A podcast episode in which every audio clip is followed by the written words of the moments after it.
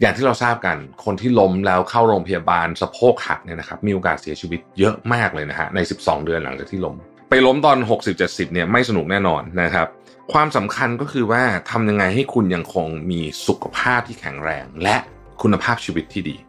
ถ้าเราไม่ไม่ยอมให้เรื่องนี้เป็น priority ของทุกวันนะฮะ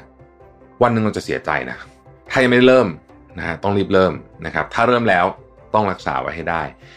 หนึ่งในทริคอันหนึ่งที่จะทำให้รักษาไว้ได้ก็คือว่า Mission to the Moon Podcast brought to you by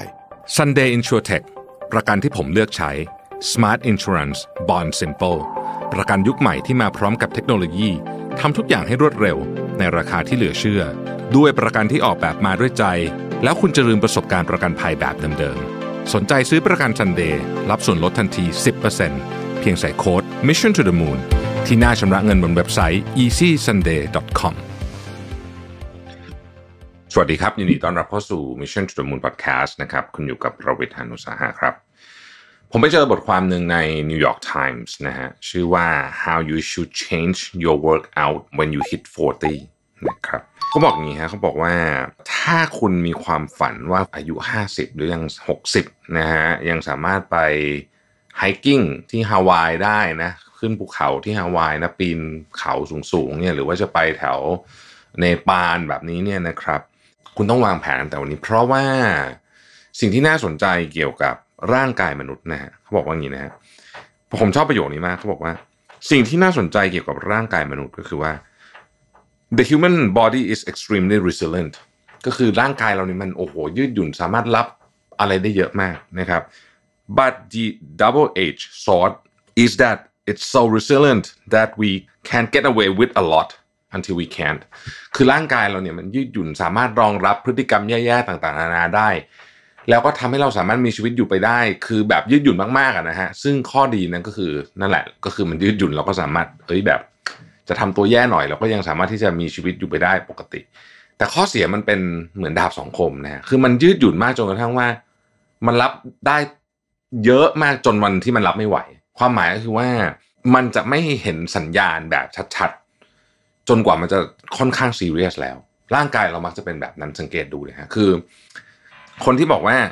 เฮ้ยสูบบุหรี่ทุกวันก็ไม่เป็นไรเลย ก็ยังสามารถแบบก็แข็งแรงเหมือนคนอื่นได้อะไรเงี้ยมันจะมีอยู่แบบมันจะคือมันก็จะแข็งแรงไปอย่างนั้นนะฮะก็จะคล้ายคนอื่นไปเรื่อยจนกระทั่งวันหนึ่งมัน drop แบบตุ้มเลย อันนี้คือลักษณะของร่างกายเราที่คุณหมอที่เขียนบทความนี้เขาพยายามจะบอกนะเขาโอเค ถ้าพูดถึงสภาพของมนุษย์เนี่ยนะครับตั้งแต่อายุ 30เนี่ยนะฮะเริ่มต้น 30เนี่ยหลังจาก 30เนี่ยเราก็จะสูญเสียนะครับ กล้ามเนื้อประมาณ 3-8%นะฮะต่อ 10 ปีนะครับต่อหนึ่งทศวรรษ ซึ่งก็เยอะมาก แล้วก็หลังจาก 60 ก็จะยิ่งเร็วกว่านั้นอีกนะครับ แล้วก็ความโบนเดนซิตี้อะนะฮะมวลกระดูกก็จะลดลงไปด้วยนะครับเอ่อแล้วก็ VO2 max นะฮะ VO2 max นี่คือความสามารถของหัวใจและปอด ในการรับออกซิเจนเข้ามาแล้วก็เปลี่ยนเป็นพลังงานนะฮะ VO2 max สูงสูงเนี่ยก็คือจะอึดแต่ว่างันเถอะนะครับ ก็จะลดลงเหมือนกันนะครับ ทั้งหมดทั้งมวลนี้เนี่ยมันทำให้เรามีความเสี่ยงที่จะประสบอุบัติเหตุ ประเภทล้มนะอย่างเงี้ยได้ง่ายขึ้นนะครับ ไม่ต้องพูดถึงเรื่องว่าคุณจะเดินเหินไม่ค่อยสะดวกอะไรแบบนี้เนี่ยนะครับ อย่างไรก็ดีเขาบอกว่างานวิจัยหลังๆเนี่ยพิสูจน์แล้วว่าเพียงคุณเปลี่ยนพฤติกรรมของคุณเล็กน้อยเท่านั้นเลทที่สุดที่ควรจะเปลี่ยนเนี่ยคืออายุ 40 นะครับ แต่ถ้ายังไม่เปลี่ยนยังไงเปลี่ยนวันนี้ก็ยังดีกว่า ถ้าเกิดเลย 40 มาแล้ว แต่ถ้าเกิดทำก่อน 40 มาอย่างสม่ำเสมอเนี่ยอันนี้ช่วยนะครับ ช่วยคุณสามารถที่จะมีชีวิตที่โมบายคือเคลื่อนที่ได้นะฮะสามารถเดินเหินคล่องแคล่วนะครับ วิ่งเล่นได้วิ่งไล่จับสุนัขได้นะครับ ปีนภูเขาได้นะฮะหรือแม้แต่กระทั่งคุณอยากจะวิ่งมาราธอนที่อายุ 70 ก็ได้นะฮะถ้าเกิดว่าคุณวางแผนในการปรับชีวิตให้ดีนะฮะเขาบอกว่าสิ่งที่คนไม่ค่อยทำกัน แต่คุณควรทำมากนะครับคือการทำ fitness assess fitness ซึ่งอันนี้ผมก็ยังไม่ได้ทำเป็นการประเมินความแข็งแกร่งของคุณใน 4 ด้านด้วยกันนะครับ ซึ่งอันเนี้ย ถ้าเป็นเมืองไทยต้องไปทำที่โรงพยาบาลเท่านั้นนะฮะเพราะว่าที่อื่นไม่มีอุปกรณ์ ผมเข้าใจว่าไม่มี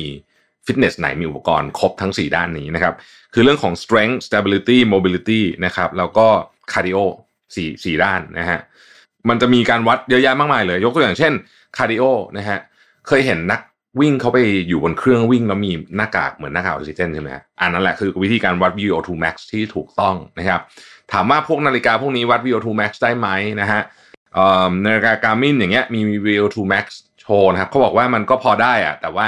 มันผิดเยอะเหมือนกันนะฮะมันมันในหลายกรณีมันผิดเยอะเหมือนกันดังนั้น เพื่อความชัวร์นะครับให้คุณไปดูไปวัดที่โรงพยาบาลโรงพยาบาลสามารถวัดได้ทั้ง 4 ด้านเลยนะครับในการประเมินสุขภาพของคุณ ซึ่งอันเนี้ยไม่อยู่ในการตรวจสุขภาพปกตินะอ่าต้องบอกงี้ก่อน คือเวลาเราไปตรวจสุขภาพปกติเราก็ตรวจค่าเลือดค่าไตรกลีเซอไรด์อะไรก็ว่ากันไปใช่ไหมครับ ไปเดิน เครื่องวัดคลื่นหัวใจอันนั้นไม่ใช่นะครับ อันนั้นเป็นเดินสายพานแล้วเราแปะๆอันนี้ไม่ไม่ใช่ไม่ใช่อันนี้นะฮะอันนี้คือต้องใส่หน้ากากอย่างนี้เลยนะฮะนี่คือวัด VO2 max แล้วมันจะมีวัดเอ่อ stability mobility strength อันนี้ก็จะจะวัดได้ด้วยเช่นเดียวกันนะครับเขาบอกว่านี่คือสิ่งแรกที่คุณควรทำเลย ตอนเนี้ยนะฮะเพื่อถ้าคุณยังไม่ได้ทำคุณอายุ40 กว่าแล้วเนี่ยนะฮะผมอ่านอันเนี้ยจริง ๆ ผมนัดก่อนจะอ่านบทความนี้แล้วแหละอยากรู้ว่าเราอะณขนาดเนี้ยสภาพร่างกายเราอะมันเทียบกับ ค่าเฉลี่ยเนี่ยมันควรจะมันมันประมาณไหน แล้วเราจะได้ปรับปรุงถูกนะครับเขาบอกว่าเวลาคุณไปวัดทั้ง 4 อย่างเนี่ยคุณจะพบว่าหลาย ๆ อย่างเนี่ยคุณไม่คิดว่าคุณมีปัญหาแต่คุณมีนะฮะยกตัวอย่างเช่น บางคนไม่คิดว่าตัวเองมีปัญหาเรื่องการทรงตัว แต่ไปวัดจริง ๆ แล้วมีนะครับมีปัญหาเรื่องการทรงตัว ซึ่งอาจจะมียังไม่เยอะอาจจะเริ่มต้นนะครับ ทีนี้ถ้าคุณมีปัญหาเรื่องการทรงตัวนะฮะแล้วคุณไม่แก้นะครับมันสามารถแก้ได้ด้วยการออกกำลังกายหลาย ๆ อย่าง เช่น พวก พิลาทิสนะครับไทชีพวกนี้ได้นะฮะหรือว่าจริงๆจริงๆยกเวทก็ได้นะฮะถ้าคุณไม่แก้เรื่องการทรงตัว โอกาสที่คุณจะล้มตอนอายุเยอะๆมีสูงมาก มันมันค่อยๆเป็นทีละนิดนะฮะอย่างที่เราทราบกันคนที่ล้มแล้วเข้าโรงพยาบาลสะโพกหักเนี่ยนะครับมีโอกาสเสียชีวิตเยอะมากเลยนะฮะใน 12 เดือนหลังจากที่ล้มนะครับเพราะฉะนั้นไปล้มตอน 60-70เนี่ยไม่สนุกแน่นอนนะครับ ถ้าเขาตรวจเจอคุณหมอ คุณหมอที่เป็นที่ดูแลด้านนี้เขาตรวจว่าคุณมีเอ่อ flexibility ของกล้ามเนื้อไม่ดีนะครับ ซึ่งหลายคนมีเช่น คุณไม่สามารถเอามือยืดแตะพื้นได้อะไรเงี้ยนะฮะคุณก็จำเป็นที่จะต้องทำพวก dynamic stretch นะครับง่ายสุดคือโยคะนะฮะโยคะเนี่ยช่วยเรื่องของ flexibility นะครับและแน่นอนฮะไออันสำคัญเลยก็คือ VO2 max นะฮะ VO2 max เนี่ยนะครับไปวัดเสร็จแล้วเนี่ยเราก็จะพบว่าเฮ้ยจริง ๆ แล้วเนี่ย ร่างกายเรามันมันประมาณไหนสำหรับคนอายุสมมติ 45 นะครับ คุณควรจะ VO2 max เท่าไหร่นะฮะเอ่อถ้าเกิดว่าไม่เวิร์กถ้ามันไม่มันค่ามันต่ำเกินไปนะฮะเราก็จะได้รู้นะครับเอ่อ VO2 max เนี่ยมันเป็นคล้ายๆกับ overall function capacity ของเรา ในการทำงานหนักในการออกกำลังกายนะครับซึ่งเป็นเรื่องสำคัญมากนะฮะถ้า VO2 max ต่ำทำไงโอเค VO2 max ต่ำก็ ตระกูล aerobic exercise ทั้งหลายนะครับ ก็คือเนี่ยวิ่งอะไรเงี้ยนะฮะว่ายน้ำพวกเนี้ยนะครับ แต่ว่าถ้าจะให้ดีถ้าจะให้ขึ้นเร็วนะ จะต้องทำที่เป็น HIIT ก็คือ High Intensity Interval Training เวลาวิ่งเนี่ยนะครับ ถ้าวิ่งกับโค้ชนะฮะเขาจะมีแบบวิ่งช้าสลับเร็วอันเนี้ยช่วยต้องมี2 max เยอะนะครับอะทีนี้นะครับ ออกกำลังกายขนาดไหนนะฮะ ตัวเลขมินิมัม150นาทีนี่ก็ยังอยู่นะครับ150นาทีต่อสัปดาห์เนี่ยอันเนี้ยคือ aerobic workout นะฮะ aerobic workout ในระดับที่เรียกว่า moderate to vigorous คือเข้มข้นปานกลางถึงหนักนะครับเพราะฉะนั้นหัวใจก็จะต้องเต้นแบบโซน 3 อะไรแบบนี้นะฮะ150 นาทีต่อสัปดาห์นี่คือน้อยที่สุด แต่ว่าในงานวิจัยหลังๆเนี่ยเขาเริ่มเพิ่มเป็น 200 250 ก็มีนะครับ เอ่อหนึ่งร้อยสิบนาทีต่อสัปดาห์ก็คือ ถ้าเกิดคุณวิ่งวันละครึ่งชั่วโมงก็คือวิ่งต้องวิ่งห้าวันนะฮะถึงจะได้ เพราะฉะนั้นไม่หมูนะที่จะทำได้ตลอดผมบอกอย่างนี้นะฮะคือสำหรับคนที่ออกกำลังกายอยู่เป็นประจำอยู่แล้ว แล้วค่อนข้างจะมีรูทีนที่เข้มแข็งเนี่ย อันนี้ไม่มีปัญหาร้อยสิบนาทีส่วนใหญ่เกินนะครับ เพราะว่าคนส่วนใหญ่ที่วิ่งตอนเช้าเนี่ยเขาไม่ได้วิ่งแค่ครึ่งชั่วโมงเนี่ยเขาวิ่งชั่วโมงหนึ่งใช่ไหมวิ่งชั่วโมงหนึ่งคือประมาณสิบกิโลใช่ไหมครับนั่นคือมาตรฐานของของคนที่วิ่งเยอะๆนะฮะช่วงที่ผมฟิตๆวิ่งเยอะๆก็วิ่งประมาณนั้นนะชั่วโมงหนึ่งนะครับ เพราะฉะนั้นเนี่ยวิ่ง 3 วันมันก็ร้อยแปดสิบนาทีแล้วแต่ก็ไม่ได้เกินเยอะเห็นไหมมันก็เนี่ยนิดเดียวเองนะครับ แล้วมันไม่พอนะ ไม่พอร้อยห้าสิบนาทีนี้ไม่พอนะฮะคุณจะต้องมี strength training ก็คือพวกตระกูลเวทเนี่ยอีก2 session อย่างน้อย 2 อย่างเนี้ยรวมกันเนี่ยเป็นพื้นฐานเลยนะครับ แล้วก็ต้องไปแทรกไอ้พวกโยคงโยคะพวกนั้นด้วยก็จะดีขึ้นไปอีกนะครับ ทีนี้ผู้เชี่ยวชาญเรื่องนี้เนี่ยเขาก็บอกว่ามันร่างกายมนุษย์เนี่ยชอบเซอร์ไพรส์อ่าแปลว่าอะไร แปลว่าอย่างนี้นะฮะ ถ้าคุณอยากได้ benefit เยอะที่สุด หรือว่าผลประโยชน์ที่เยอะสุดจากการออกกำลังกายเนี่ยนะครับ อย่าทำอะไรซ้ำไปซ้ำมา อ่า คืองี้ร่างกายเราเนี่ย พออะไรก็ตามที่มันเริ่มซ้ำปุ๊บเนี่ยมันจะจำได้นะฮะผลประโยชน์จากมันเนี่ยก็จะเริ่มน้อยลงนะครับ ดังนั้นเขาบอกว่ายกตัวอย่างเช่นไปไป weight training นะฮะถ้าคุณไม่มีเทรนเนอร์นะครับซึ่งหลายคนก็ไม่ค่อยสะดวกเทรนเนอร์อาจจะเป็นเรื่องของเวลาด้วย อาจจะเป็นเรื่องของค่าใช้จ่ายด้วยต่างๆนานาพวกนี้เนี่ย ผมเองก็มีบ้างไม่มีบ้างเป็นช่วงๆนะฮะ แต่ผมสังเกตเลยว่าเออเวลาไม่มีเทรนเนอร์เนี่ยนะสิ่งที่มันจะเกิดขึ้นคือเรามักจะเล่นท่าซ้ำๆซึ่งไม่ดีฮะ